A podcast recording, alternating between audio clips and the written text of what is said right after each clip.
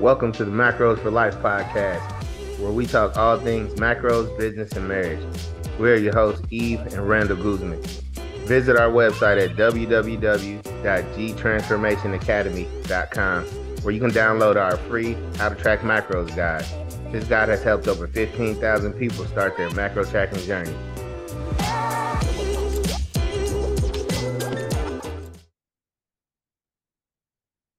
What's up, guys? Welcome back to the Macros for Life podcast. Today, we're going to be talking about why people regain weight after weight loss. We're going to touch on five main points, and the first one is going to be most people don't have a post-diet plan. Take this one. I know you like this one. So, a lot of people don't have what we call a post-diet plan or reverse diet plan. And if you're listening to this and you're like, I have no clue what that is, no worries, because I think, when did people really start calling it a reverse diet? Maybe like 2015. I think I did my first true one in 2016 after competing. I've also done a few workshops on this. We have a reverse diet plan. But a lot of people don't have a concrete plan after they do a diet. And a few things typically happen. They stay eating the way that they're eating and they gain weight back. And I'll talk about why. Another thing that happens is people just go exactly back to the way that they're eating gradually over time. And we'll kind of talk about that too. Or people go right back to eating the way that they were eating, especially if they do it for like a 30th birthday, a trip, whatever. They go on the trip, it's 5-7 days, they eat all the food in sight, they get back, they're already up 7 pounds, and sometimes they're just like, what the hell, I'm just gonna eat how I used to. But a lot of people don't know that not having a reverse diet plan isn't always about just like being organized and having your shit together and knowing what to do after. It's actually a way to reverse adaptations that happen. So I'm going to read a little excerpt for you guys from a study done by Greenway and McLean, two different studies in 2015 and 2011.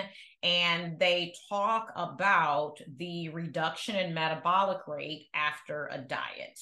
And it's based off of two different things. So first, what happens after a sufficient calorie deprivation or diet, weight is lost and therefore less energy is needed to run the smaller body. So if you start off at 200 pounds, you lose weight down to 150. The amount of calories you need to maintain your weight at 150 is going to be much lower.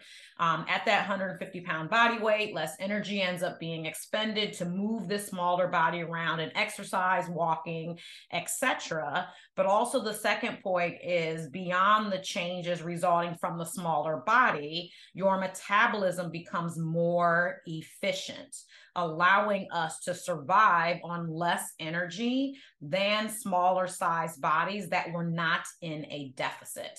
So what that means is if you started at 200 pound weight and you got down to 150 pound weight, and let's say you and your best friend are now 150 pounds, but you came off a diet, now you're 150, they have not been on a diet and they weigh 150, your metabolism is going to be more efficient and adapted at this new weight of 150 than your friend, even if you guys are doing the same activity, you're the same age, the same height, weight, everything. And that's because you have a down-regulated metabolism. So to continue up after that point of weighing 150 pounds to lose even more weight, you would have to continue to burn more calories, eat fewer calories to get past those adaptations. The only way to reverse this, to bring your metabolism back up to a rate that's more flexible, which burns more calories like you used to be when you were a little bit heavier, is to have a reverse diet where you slowly adding calories back over time, or you can go a little bit faster, but just adding calories in over time to raise your metabolic rate. A lot of people don't know that. They just stay at low calories. We've heard from a lot of our clients that their doctor says, just eat a 1,200 calorie diet and stay there forever. well, eventually you start to adapt and you may regain weight or be able to lose any in the future if you don't have a post-diet plan where you reverse diet. Okay. So hold on, slow it down.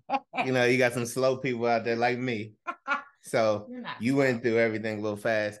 Yeah, but I'm not. Hey, look, let's break it down to the layman terms. So you're saying if a 200-pound person was eating 2,000 calories a day, once they lost that weight, and they can't continue eating at 2,000 calories a day without reverse dieting, or they'll gain the weight back. They can over time because of the hormonal adaptations that happen. And this is where we get a lot of clients that come to us and go, I lost weight eating 1,500 calories. I stayed there forever. I've been at 1,500 for a year and a half, and I have no clue why, but now my weight is going up and I don't understand what's happening. And that's because our body then starts to become more efficient with those calories we're eating and is deciding where it's divvying the calories to. And sometimes we're unable to maintain weight because our metabolism and hormones are no longer optimized because we're basically kind of starving ourselves. Right. So yeah, that's what basically happens. Cool. I just wanted you to break it down a little bit. Okay. More in layman's terms. No problem. Was that good? Right. That was very good. That was very good. Okay. Coming in at number 2 on the list is NEAT. So do you want to explain what NEAT is? Yeah. NEAT is non-exercise activity thermogenesis. NEAT. NEAT, non-exercise activity thermogenesis. Basically, that's how much activity you're doing throughout the day outside of your workout. So, for instance, one of the easiest ways to get NEAT activity in to me is parking in the back of the parking lot. So it drives me crazy when I see people, especially at the gym, that are driving in circles trying to find a spot in the front of the parking lot. One, because you're more likely to get dings in your car. 2, because you're going to the gym to work out. So what's the big deal about walking from the back of the parking lot? I do this everywhere I go, whether it be the mall, the grocery store, whatever. I just get my extra steps in by parking in the back of the parking lot. And we also take walks every day. But a lot of people will do those type of things, or they'll take walks at night, even though they work out in the day, or they'll get up from their desk and walk around the house, and they'll do that stuff while they're focused on losing weight. But once they lose the weight, those kind of things, those kind of activities kind of fall out of their routine, and people don't think about it, but those activities burn a lot of calories, and they do help you to lose weight or help you to maintain that weight loss. That's why we always recommend a minimum of 10,000 steps a day to our clients, because it just helps them to keep that extra weight off, or to help take the weight off. We typically get anywhere from 13,000 to 15,000 steps a day, and we work from home. So it's not very hard to do. You just have to be, what's the word I'm looking for? Intentional about it. Yeah, intentional, and really develop like that discipline where then it becomes like second nature. But like you were saying, the biggest thing is, I think for some people, a deficit is easier to be focused because you're like driving after the weight loss, the fat loss. It's easier all around because you're just like in the zone. But when people are at maintenance or the diet is over, whatever you want to call it, like people aren't as motivated to just get up and move. And I think people think that exercise is the number one calorie burn that we get every day, but it's only responsible for 5 to 8 or 10% of the calories we burn each day. NEAT is responsible for up to 15% of the calories that we burn. And it's the number one thing that we can control from burning calories each day. So people don't understand how important those 10,000 steps are. Absolutely. Just for example, I throw this story in. Most of y'all know I used to work at a factory. So when I was a supervisor at a factory, just walking around checking on my lines, I would walk like maybe 3-4 miles a day, sometimes 5 miles a day. So I would do that, and then I would work out either in the morning or when I got home. I had 2 weeks off one time. I went on vacation for 2 weeks, and I wanted to do I wanted to kind of test this theory out myself. So I was off. So I worked out. I did two-a-days. But outside of those two-a-days, I didn't really have any other NEAT activity.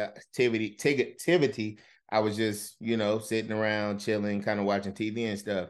I gained weight during those 2 weeks off, even though I was doing two-a-days, because I wasn't walking around that plant every day. So that's how important NEAT activity is. That's a good self-case study. I don't even think I remember that. Yeah, that's I can't believe point. You don't remember it. It was around Christmas time. Mm. Okay, cool. Yeah. Next up, we have number 3. People lose muscle mass. Kind of the same thing like NEAT. People just stop lifting weights. Yeah. When they're in a deficit, they're like, I'm going to walk, I'm going to run, I'm going to get on the Peloton, I'm going to lift weights, 2 leg days a week. Saturday's always leg day, at least it's for me. Isn't Monday like National Chest Day or something? It's National Chest Day Monday. National's not for me, but whatever. That's a whole nother conversation. Big titty day. Oh my God. I got to focus. I'm sorry, you guys. I'm a little titty committee. But like when people are in a deficit, they're again on top of it. You know what days you're going to the gym, you have your program, or you're going in a fitness app and you're following everything to a T. When people are not dieting and when people are in a maintenance phase and even sometimes a build phase, we get lazy, we get complacent, we go to the gym, and sometimes we're just slanging weights around. I know because I have definitely been someone that's done this, where I'm just going through the motions. I'm not even thinking about mind and muscle connection. I'm not thinking about, okay, what was my last PR? Am I really increasing the weights? Like I'm scrolling, I'm listening. It's a whole nother thing versus I'm in this deficit for 3 months. I'm going to try to maintain as much muscle mass, get as much definition as possible. But I know that in maintenance, I can get lazy. Facts. I mean, it's human nature, because when you're in a deficit, especially when you have a structured deficit that you're in, you know, you got a certain amount of time to get that weight off that you want to get off or to lose that fat that you want to lose. And then you're going to go into the next phase of your diet, you know, which may either be maintenance or it may be, surplus, depending on what your next phase is. So you're more focused. And you're more dedicated, and you're more likely to spend that extra 30 minutes in the gym. But you definitely go make sure you get there 5 or 6 days, whatever your plan is. And then when you're off your plan, it's kind of like I'm living life. So, you know, I can hit the weights. I can go heavy, even though this is supposed to be my rep day. I can skip out. For me, it's, okay, I'm not going to go do my 15 minutes of cardio today. Mm-hmm. I lift weights and I'm just leaving. Mm-hmm. Like somebody might just cut out sets. I know everybody does it. It's human nature. It takes effort not to. Or when you're in that maintenance or bulk phase, let's say you're weighing yourself like 2-3 times per week. And for the last 3 weeks, your weight is maintained. Your mind might be, oh, I could skip this workout. My weight's maintained. But your weight isn't reflective of your muscle mass. You can maintain weight and put on fat and lose muscle. You can gain weight, put on fat, lose muscle. I mean, it goes both ways, but sometimes we let the scale dictate us in all kinds of ways. Like it's not moving enough. I'm upset. I'm not doing enough. The diet isn't working. Or the scale's the same. Cool. What I'm doing, like on this subpar level, I'm getting by with skipping some of my lifting. Okay. Weight's the same. Clothes feel fine until they don't anymore. Mm. And if some of you guys are like, okay, but what is the importance of the muscle mass and weight regain? And that's because muscle is metabolic tissue. And so those people that have more muscle on their body and less fat have a higher metabolic rate, which means you can eat more calories and maintain your weight. If you lose weight, you go from 200 pounds to 150 pounds, and then you start losing muscle, and you continue to eat the same amount of calories, you have the potential to change your metabolic rate, kind of going in reverse, and lower it and put the weight on.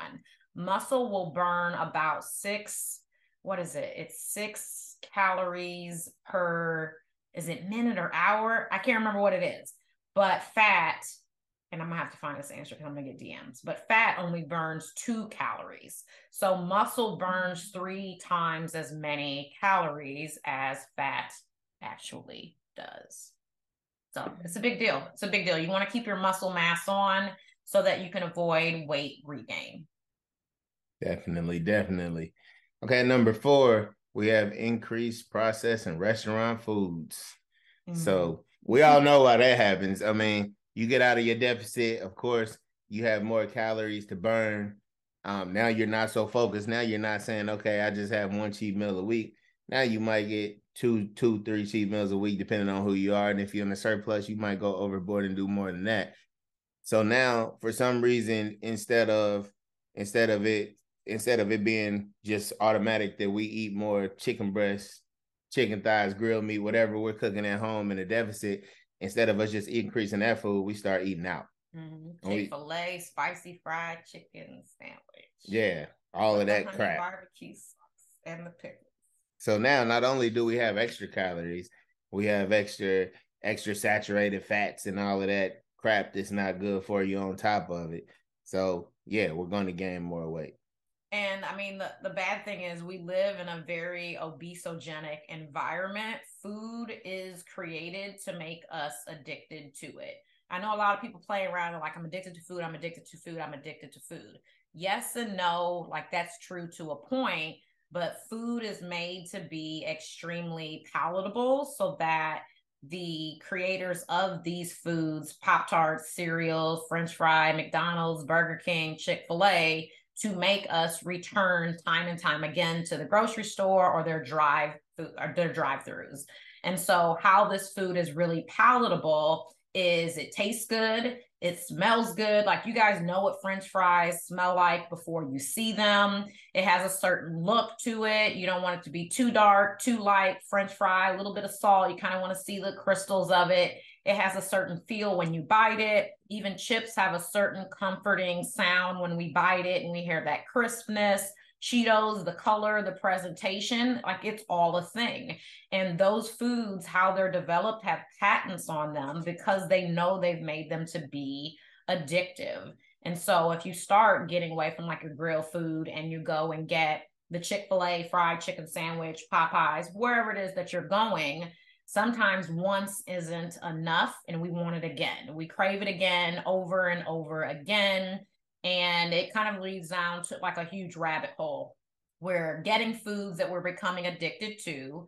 They're higher in calories. They're higher in junk, like Randall said. We're eating it in the car, so we're eating it faster. When we eat fast, there's no mind and stomach connection saying, I'm full, stop eating. You guys can think about it. If you ate some chicken at home versus at a fast food restaurant, you get fuller at home, not when you're at a restaurant.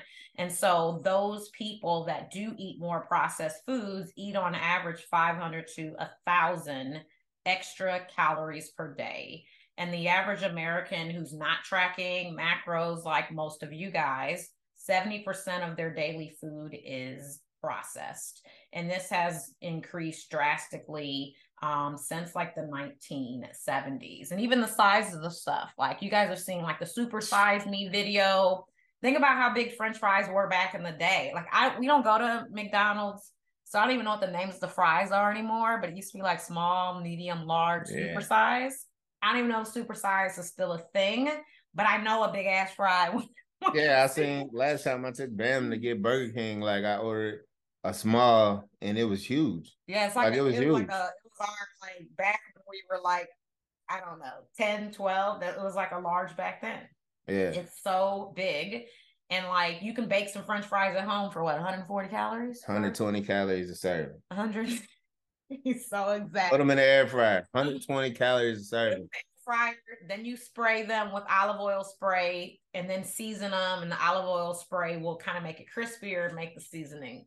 Instead of 500 or 600 calories. Yeah. So when you guys make them, tag us on your air fryer fries. But yeah, a regular fry, like those big fries, are anywhere from 440 to 800 calories. And some of us women out here, our daily intake might be 1,800 calories. That's more than a third of your day. So eating processed foods and restaurant foods after you come out of that weight loss period, they're completely just detrimental. Yeah. And then last but not least, did you do an unsustainable diet to lose the weight in the first place?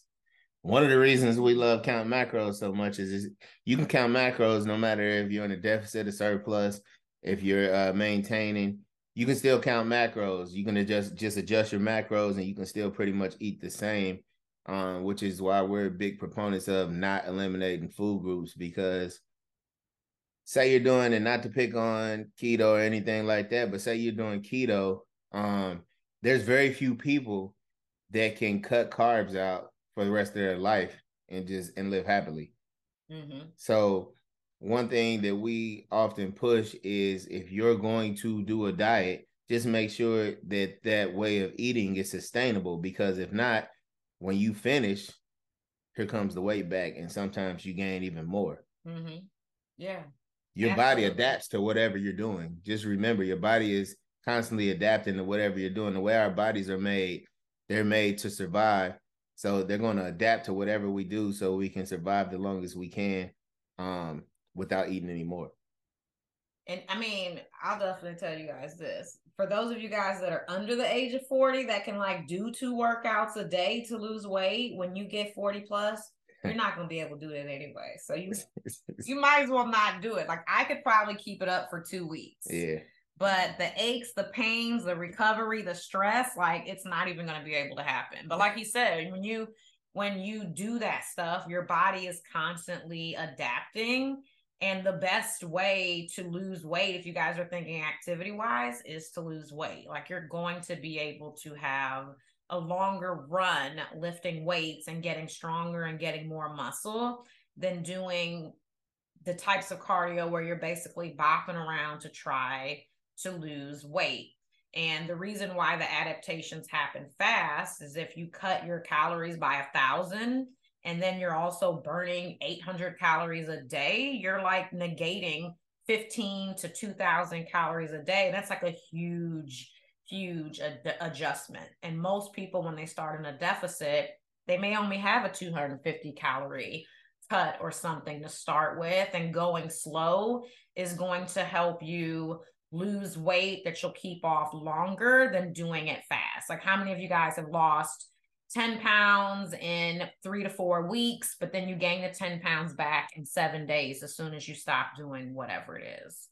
I can't even think about doing some of the stuff I used to try back in the day, but we've done it. We've done it all. We don't sit here and tell you guys this stuff that we're saying, don't do it because we haven't done it. Oh, we've done this stuff. The best teacher's experience.